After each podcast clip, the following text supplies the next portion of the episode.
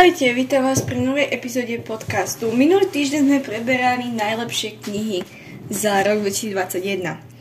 Keď je už dneska ten nový rok, tak by sme mohli prebrať aj najhoršie knihy za minulý rok 2021. Inak, všetko dobré do nového roka. Buďte zdraví, buďte šťastní a prečítajte hlavne všetko, čo chcete. Ale to nie je najdôležitejšie. Dôležitejšie je to zdravie. Dneska vám poviem o deviatich knihách, ktoré sa mne osobne až tak nepáčili. Myslím si, že môžeme ísť na to. Bude to trošku možno kruté. Chcem povedať, že je to len môj názor, každému sa páči niečo iné, takže pokiaľ sa vám nejaká táto kniha veľmi páčila a ja ju tu trošku zhejtujem, tak sa ospravedlňujem, je to čisto môj názor, tak prvá kniha, nie prvá kniha, ktorá sa mne páčila.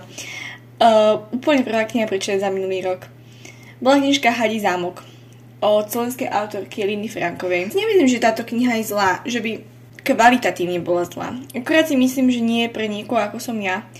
Je to gotický príbeh. Ja gotický štýl máme od seba veľmi ďaleko. Um, aj keď autorka do knihy vložila originálne námety, a veľmi zaujímavé bolo, ako čítam recenzii, že na začiatku bola iná postava ako na konci hlavná, čo si ja nepamätám. Ale ja som mala nehorázne problémy sa zorientovať v postavách.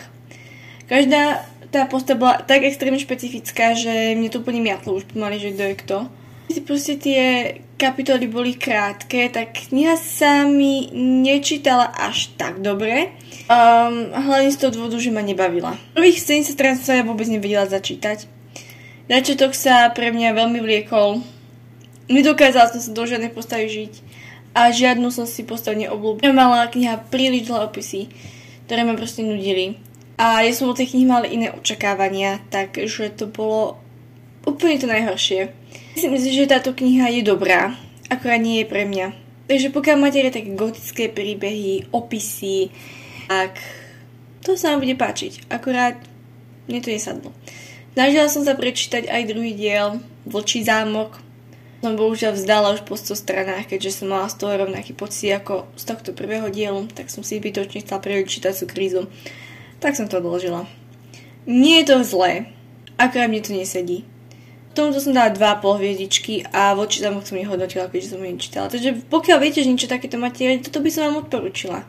Ďalšia kniha, ktorá ma sklamala, bola komiks. Ja komiks nečítam.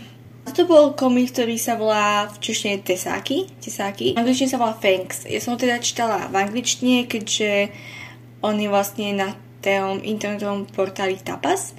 Bola extrémne sklamaná. Aký potenciál, pretože nám bol zaujímavý. To nebol príbeh, to boli skôr že vtipné situácie. Veľmi krátke. Proste bola fajn, humor fajn, ale proste potenciál nebol využitý. Ja som to prečítala reálne za 20 minút keďže ono to nemalo dej. Niekde tam boli len obrázky. Takže k tomuto sa nemám ani čo len vyjadrovať, proste len to nebolo dobre. Tá kniha tohto roka. V minulom dieli som povedala najlepšiu knihu, že to bola Evelyn Hugo. Teraz tu máme najhoršiu knihu, nie len tohto roka, ale proste najhoršiu knihu na svete.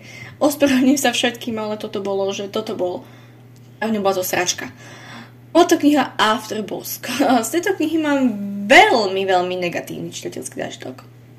Správanie každej postavy, ktorú tu máte, je toxické. Všetci sú tu toxik.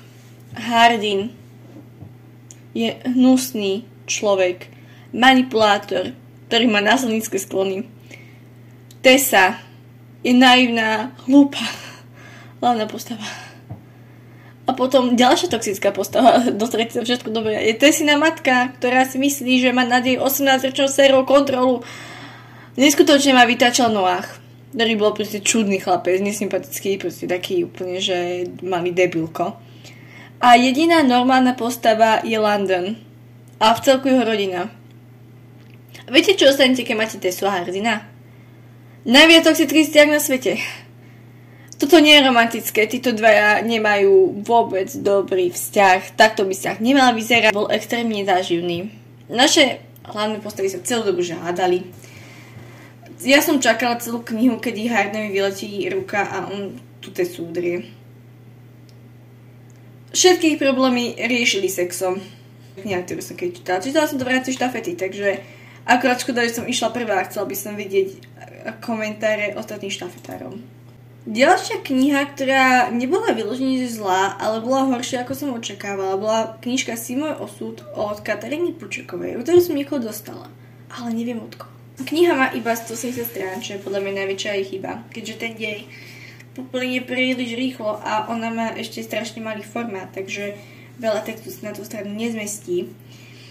A niektoré udalosti boli tak rýchlo vysvetlené, že ja som ich nepochopila a nevstrebala.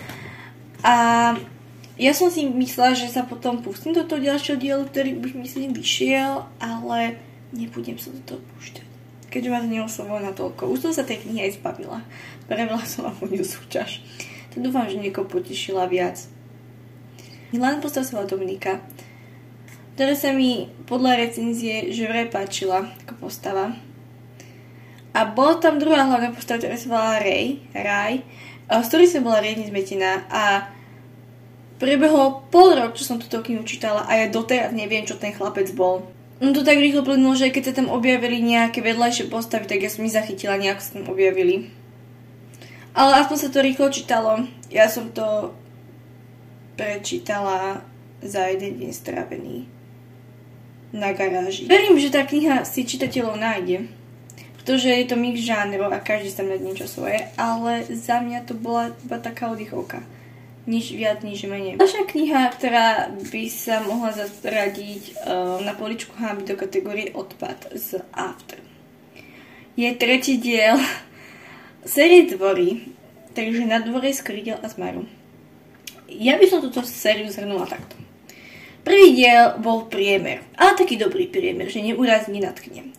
Druhý diel bol, že top, top, top. Takmer som dala 4,5 hviezdičky, potom som sa zamyslela nad kvalitou a rozmyslela som si to. Tretí diel, o ktorom teraz hovoriť, bola, že Somarina na Entu. Tá novela, akože štvrtý diel, bola taká príjemná oddychovka, ale nič extra. A teraz vyšiel až štvrtý diel. Ja hovorím, že piatý, lebo ako štvrtý diel berem tú novelu ale teda vyšiel aj štvrtý diel, ktorý by mal byť že vraj tak isto dobrý ako dvojka. Uh, takže možno si to prečítať. A v touto knihou je ten, že kniha má hm, 180 strán možno a na 450 stranách sa nič nestalo. Za mňa zbytočne natiahnuté, čo ma zamrzelo a potom to, čo sa tam dialo, ma ani nezaujalo, nebavilo. Nezaživné postavy to má, žiadne charaktery, všetky postavy sú rovnaké. Risa na Tamlin úplne rovnaká postava, akurát Risa nepísať tak, aby ste ho mali radi. Akurát Cassian, toho mám celkom rada. Táto kniha je označená, že 18+, plus a všetci hovoria, aké to strašne proste spicy a že proste erotické a ja neviem, či ja som čudná.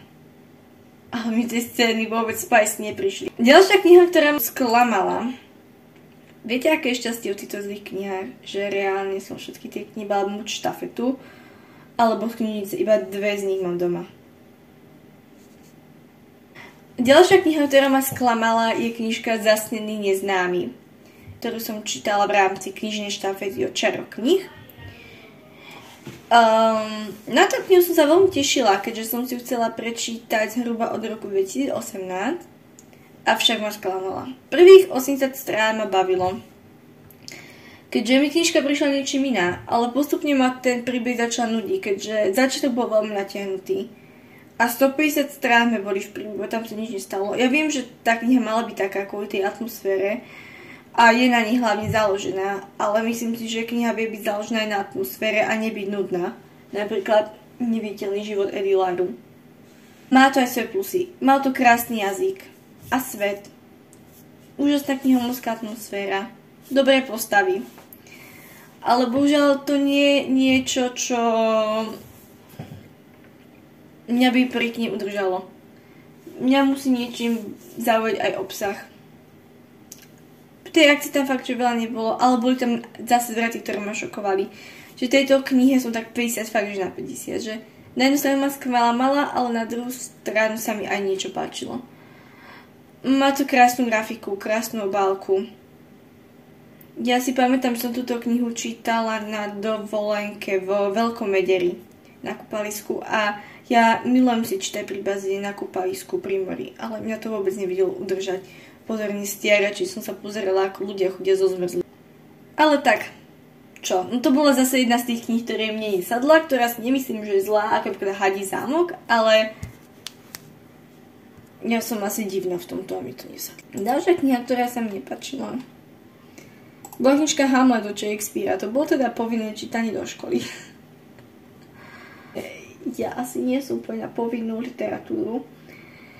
A to asi moje najmenej obľúbené dielo z povinného čítania, ktoré som čítala. Napríklad viem, že si pamätám, že čítam Malého princa. Úžasné. Ani Antigona nebola zlá. Nebude to moje najobľúbenejšie, ale nebolo to zlé. Potom, čo sme pís- čítali také. Eža Vlkolinského sme čítali. No, to bolo tiež také.